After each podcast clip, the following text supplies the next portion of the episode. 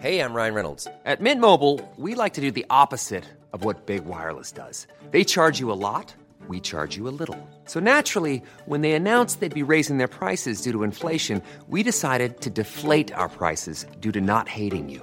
That's right. We're cutting the price of Mint Unlimited from $30 a month to just $15 a month. Give it a try at mintmobile.com slash switch. $45 upfront for three months plus taxes and fees. Promo rate for new customers for limited time. Unlimited more than 40 gigabytes per month. Slows. Full terms at mintmobile.com.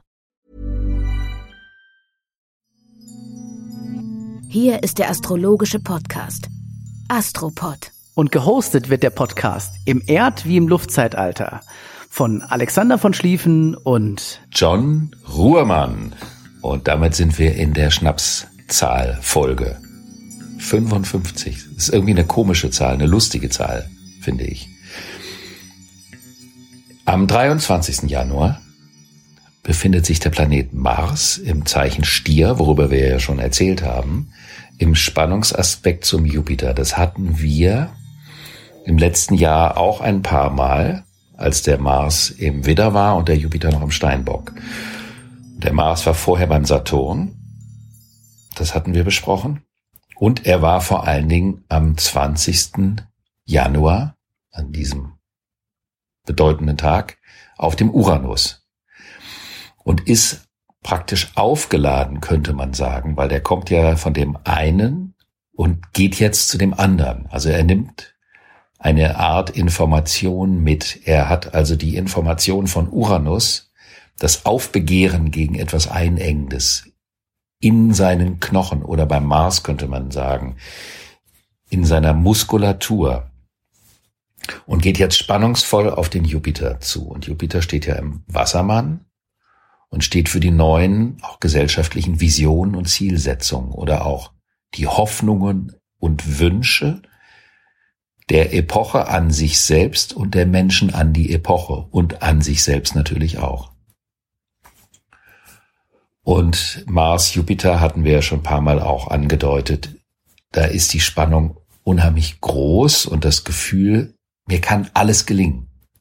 Ich schaffe alles, was ich mir vornehme.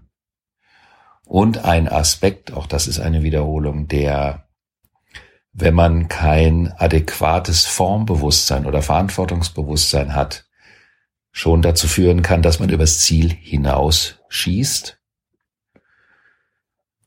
es ist ein Aspekt einer potenziellen Icarus-Tat, nicht einer Icarus-Persönlichkeit. Also ein Icarus als Person ist jemand, der immer die Situation überschätzt. Hier geht es nicht um eine Persönlichkeit, die grundsätzlich die Anlage hat, sondern eine Zeitqualität, in der es die Frage ist, schießen wir übers Ziel hinaus oder treffen wir mutig so, dass neue Impulse freigesetzt werden können?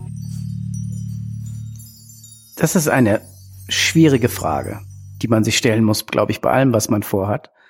Der große und nicht unumstrittene Unternehmer Henry Ford hat in den USA schon in den 20er Jahren gesagt, dass man eventuell ein guter Unternehmer ist, wenn man die richtigen Eigenschaften zur richtigen Zeit hat. Und ich glaube, man hat das jetzt an einigen Entscheidungen in den vergangenen Tagen gesehen, dass auch wenn Leute unterschiedlicher Auffassung sind gewisse Eigenschaften zu gewissen Zeiten einfach die besseren Eigenschaften sind. Und ich glaube, gerade jetzt in unserem neuen Großzyklus, der beginnt, über den wir hier sehr viel reden in diesem Podcast, sind jetzt gerade bei den richtigen Ambitionen auch andere Eigenschaften gefragt als bisher. Also ich zumindest versuche das, so schwer es mir fällt, in meinem persönlichen Leben auch zum Anlass zu nehmen, über andere Eigenschaften nachzudenken, die ich sonst nicht versuche, so nach vorne treten zu lassen. Aber vielleicht gibt es ja Hoffnung bei allen Protagonisten im Großen wie im Kleinen in den nächsten Tagen dass sie auf die richtigen Gedanken kommen und nicht den Icarus machen. Wobei Icarus wird man ja auch nicht gerecht. Der hatte halt große Ambitionen und große Ambitionen können auch groß scheitern. Es gibt ja dieses äh, die, diese Geschichte auch von dem Schneider aus Ulm. Da habe ich mich wirklich mal zu eingelesen. Also der hat ja das Gleiche versucht, äh, hat er sogar den Landesherrn kommen lassen. Der ist einfach zur falschen Tageszeit gestartet. Mit den richtigen Aufwinden hätte es geklappt. Aber so verstrickt man sich eben in die eigene Legende. Und das Spannende ist ja die Zeit, ist ja etwas, auf das man im Kleinen wirken kann, aber im Großen und Ganzen muss man sich darauf einstellen, auf den Zeitgeist und die Zeit. Und da hat man dann entweder eine Fügung, das heißt, die eigenen Intentionen und der Zeitgeist treffen sich oder eben nicht. Das ist vollkommen klar. Und spannend ist es ja nach wie vor, was man an den öffentlichen Debatten sehen kann, auf die wir nicht en Detail eingehen wollen, dass immer noch die meisten Dinge verhandelt werden, als wären wir in der Schlussfolgerichtigkeit des Erdreichs, weil das natürlich dauert. Ich muss dich was als Künstler fragen. Also du der Künstler, ich der Frager. Findest du nicht auch, dass wenn so viele Debatten moralisiert werden und Kunst an sich moralisiert wird, also ich habe jetzt neulich ähm, ein Interview mit Oliver Stone gelesen. Und das Interview war deshalb sehr interessant, weil Oliver Stone gesagt hat, kontroverse Filme konnte man früher noch machen, heute nicht mehr. Weil heute muss alles super divers, super politisch korrekt und so weiter und so fort sein, weil es sonst nicht mehr funktioniert. Muss nicht Kunst auch ein bisschen wehtun und Fragen stellen? Und darf Kunst nicht auch mal politisch inkorrekt sein, damit es überhaupt überhaupt irgendeinen Nerv trifft und auch zum Beispiel ein schlechtes Beispiel für was Gutes sein kann? Also schlechte Beispiele für was Gutes hat es ja schon gegeben, aber die Frage ist natürlich irrsinnig komplex, weil das Kunst kontrovers sein soll, also bockig, auflehnend, schräg, provokant, ist natürlich definitiv ein Produkt einer Kulturvorstellung aus dem 20. Jahrhundert was ja in, gerade in Deutschland sogar so weit geht, dass Kunst erst dann richtig gut ist, wenn sie auch ordentlich hässlich ist. Also das Thema Eleganz wird dann ausgespart. Die gesamte Kunstgeschichte, zu der ich jetzt auch die Musikgeschichte zählen würde, die größten Werke der Kulturgeschichte sind äh, nicht zwangsläufig auf dem Prinzip der Provokation gebaut. Das kann mal ein kleines Moment sein. Ich persönlich bin eher ein Freund der Komplexität in der Kultur die inspiriert, auch selber in die Komplexität des Empfindens oder des Denkens reinzukommen. Und das kann mal ein kleiner Nadelstich irgendwo sein. Aber ich persönlich, du hast mich ja auch als offizieller Frager persönlich gefragt, bin nicht so ein Freund dieses permanenten Prinzips der Provokation. Vielleicht auch deswegen, weil ich in einer Zeit aufgewachsen bin, in der das so derartig in Mode war, dass praktisch von jeder Ecke irgendwo auf die Straße gerotzt wurde und das fand man dann halt cool und provokant. Und oftmals verbarg sich dahinter nicht so viel Komplexität, wie man das vielleicht vermutet hätte. Dann sind wir ja wieder voll im Luftzeitalter. Weil Schönheit braucht nicht Provokation. Sie kann auch einfach schön sein. Eben. Provokation wäre ja nur Verpackung. Es gibt ein unglaubliches Gemälde von einem meiner Lieblingsmaler, Piero della Francesca heißt er. Ein Gemälde, was an kompositorischer Schönheit und Farbigkeit fast nicht zu überbieten ist, finde ich. Und auf diesem zauberhaften Gemälde ist die Geißelung Christi dargestellt. Also ein schönes Bild mit einem brutalen Thema. Und das ist in sich gesehen schmerzhaft. Es ist schmerzhaft die Polarität zwischen Darstellung und Inhalt. Und dadurch ist es aber etwas, was natürlich trotzdem wahnsinnig anregt und Wahrnehmungspforten öffnen kann. Die Frage ist, wenn man das laut und provokant gemacht hätte, ob man eine solche Subtilität hätte dadurch erreichen können. Aber das sind ganz weitreichende Themen, da könnten wir einen eigenen Podcast zu machen zu diesem Thema.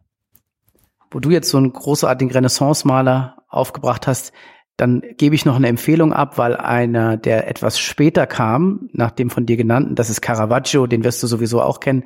Da gibt es eine ganz großartige Dokumentation im Moment auf Arte, die man in der Mediathek gucken kann über diesen höchst kontroversen Charakter Raufbold und Rom-Flüchtling Caravaggio, der auch unglaubliche Bilder gemalt hat, die auch unglaublich provokant waren.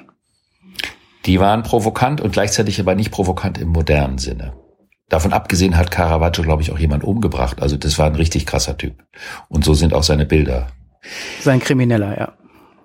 Am 24. trifft die Sonne auf Saturn.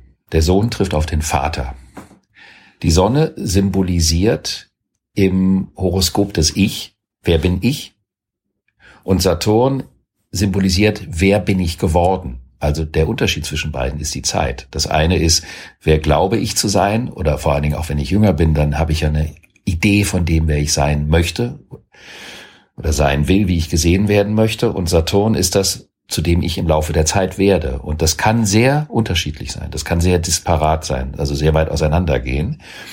Es kann aber auch zum Vorteil geraten. Also es gibt ja viele Menschen, die durch die Reife und der Erfahrung richtig an Persönlichkeitssubstanz und Reichtum gewinnen. Es gibt aber auch Leute, die sind die Versprecher der Jugend, voller Optionen und Möglichkeiten und die schnullern irgendwann ab, weil sie den Spannungsbogen nicht halten können oder in die Verantwortung nicht kommen. Also es gibt beides. Dieser Aspekt ist eigentlich grandios, weil er ja einen Tag nach dem Mars-Jupiter stattfindet. Also da, wo es einen dazu verleiten könnte, übermütig zu werden, kommt schon am nächsten Tag so eine leichte Bremse, eine Realitätsbremse mit rein, die man allerdings auch schon am Vortag spüren wird.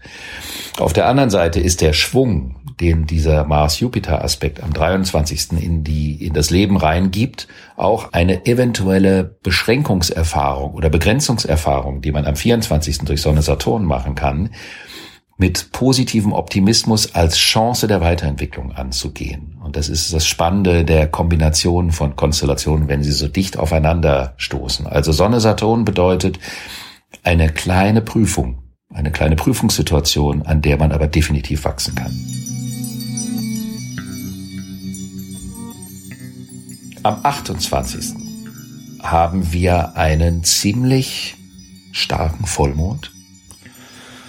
Und zwar ist die Sonne im Wassermann in der Nähe von der epochalen Jupiter-Saturn-Konjunktion, also paar Grad davon weg für diejenigen, die etwas astrologiekundiger sind, gegenüber dem Mond, der im Zeichen Löwe ist. Und das Ganze ist in Spannung zu dem Uranus. Und das bedeutet, dass die wichtigen Konstellation des gesamten Jahres 2021, über das wir ja auch schon ein paar Mal gesagt haben, der Umbau beginnt.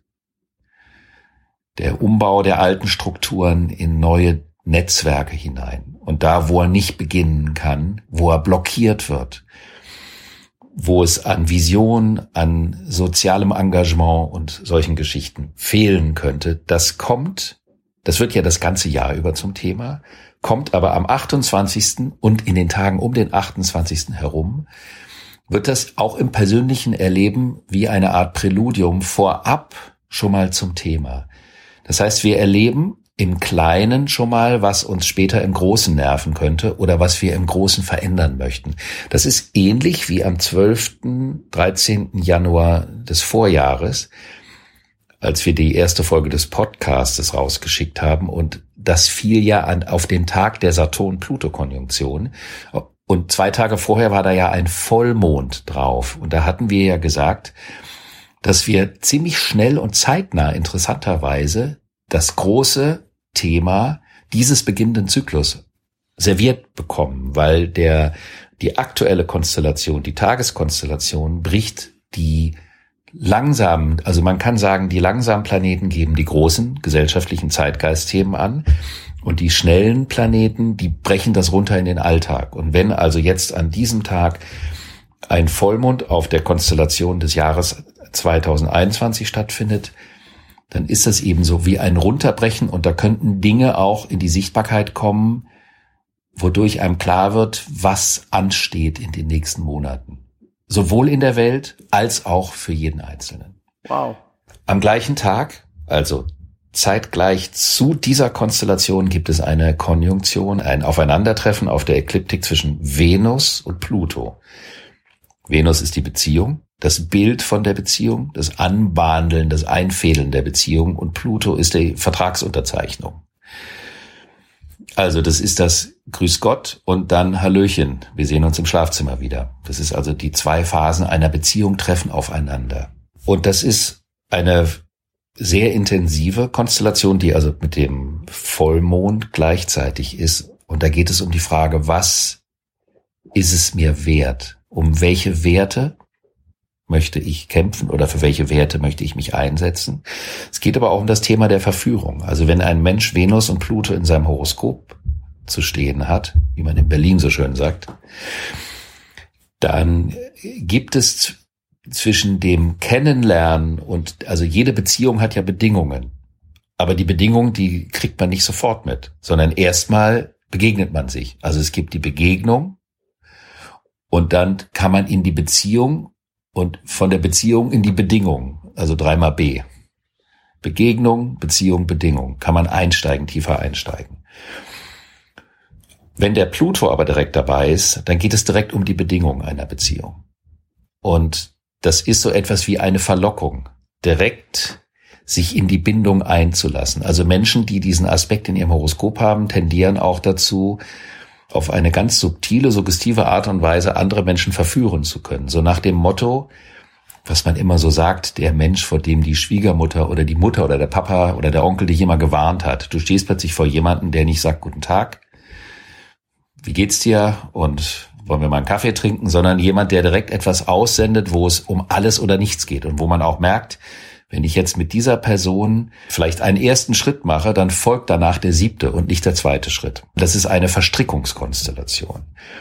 Und das ist natürlich nicht so, sagen wir mal, dramatisch, wenn es eine Tageskonstellation ist, aber es kann bedeuten, dass man kurzfristig vor einer Entscheidungsfällung steht, die relevanter ist, als man das vielleicht zunächst dachte. Also, dass man nicht so lange Zeit hat, sich dazu zu entscheiden, sich auf etwas einzulassen oder nicht. Also ein Tag für überraschende Gelegenheiten, wahrscheinlich. Auf jeden Fall ein Tag für überraschende Gelegenheiten, Konsequenzen der Wahrnehmung, was passt, was passt nicht. Und wenn etwas passt, welche Konsequenzen auch in Hinsicht auf neue Pakte oder Bindungen könnte das haben? Du sagst das ja auch oft nicht nur, äh, sag ich mal, in zwischenmenschlicher Art, ja, sondern du sagst es auch oft auf geschäftliche Beziehungen, auf ähm, Abhängigkeitsverhältnisse. Ähm, und das gilt aber jetzt nicht nur für den Eros oder die Liebe, sondern das gilt auch für Business Opportunities an dem Tag sozusagen. Ja, absolut. Okay, sehr spannend. Das sollten wir uns alle im Kalender rot anmarkern. Dazu fällt mir eine Sache ein, die ich auch so Luftzeitalter finde. Und zwar, vielleicht haben es einige mitbekommen, es gibt eine neue Social Media App. In den USA ist die schon seit einigen Tagen unterwegs. Jetzt schwappt der Trend voll über nach Europa. Und zwar geht es um das, um die Social Media App Clubhouse. Ähm, vielleicht haben es einige von unseren Zuhörerinnen und Zuhörern schon mal gehört. Es ist eine reine Audio-App Dort äh, kann man auch nur per Einladung rein. Und in dieser App äh, kann man sich ganz leicht miteinander connecten. Völlig stufenlos. Man sagt, was einen interessiert, für was man steht und wer man ist. Und schon kann man äh, sich mit anderen Leuten verbinden und sich gegenseitig followen. Und man findet sich auch sehr leicht und man kann jederzeit einen Diskussionsraum aufmachen. Also es gibt dort übrigens auch Interessenten an Astrologie und spirituellen Dingen. Und man kann also ganz leicht sich mit Leuten weltweit connecten, die entsprechende Ansichten teilen alles schon mal so gehört, kann sein, aber ich habe es noch nie so leicht und so easy gesehen und auf so eine besondere Art und Weise zugangsbeschränkt. Plus, es geht nur über Sprache. Es geht nur über Audio, es geht nur über Reden. Wird also rein über elektronische Netzwerke und dann über die Luft in unser Ohr und in unsere Seele übertragen. Finde ich sehr spannend. Vielleicht haben ja einige Erfahrungen damit gemacht und wenig überraschend, mich kann man auch auf Clubhouse finden. Das ist gut. Natürlich, es geht um die Verbindlichkeit im unverbindlichen Raum des Netzes. Und da kann man definitiv sagen, dass die Stimme, wenn sie denn dann die authentische Stimme ist, das ist eine Aussage. Also eine Stimme ist, wenn sie echt ist, ist aber auch wie ein Foto. Da haben ja auch viele Leute falsche Fotos. Und das ist ja ein Aspekt am Netz, der manchmal auch finster ist, dass die Leute sehr feige sind, dass sie die scheinbare Macht, die sie haben, nutzen, indem sie unerkannt bleiben und irgendwie anderen Leuten Sachen schreiben oder auch nicht. Und wenn man die Stimme hört und die Stimme ist die Stimme der Person, ist das etwas, was wir instinktiv besser wahrnehmen können als einen geschriebenen Satz. Das ist ganz klar. Wir müssen einfach noch die Podcast-Folge über die Wahrheit machen. Über die Wahrheit im Sprechen und Denken. Das wird eine schwierige Folge, glaube ich. Es gab ja von Nietzsche den Satz, vielleicht ist die Wahrheit ein Weib. Dies sage ich jetzt nicht, um die Feministin auf den Plan zu rufen, das hat er damit auch nicht gemeint. Aber es ist ein komplexes Thema und Venus Pluto hat auch was mit der Wahrheit zu tun. Insofern passt das ganz gut dazu. Und damit wären wir in dieser Woche zunächst mal astrologisch gesehen am Ende mit den Konstellationen und freuen uns dann auf die Vorbereitung für die 56. Folge. Die auch wieder wie diese hier auf allen Podcast-Kanälen erscheinen wird. Und wenn euch diese Folge gefallen hat, schreibt uns doch einen Kommentar bei Apple Podcast oder empfehlt uns weiter und schaltet auch nächste Woche wieder ein, wenn der Astropod, wieder wie jeden Freitag erscheint. Bis dann.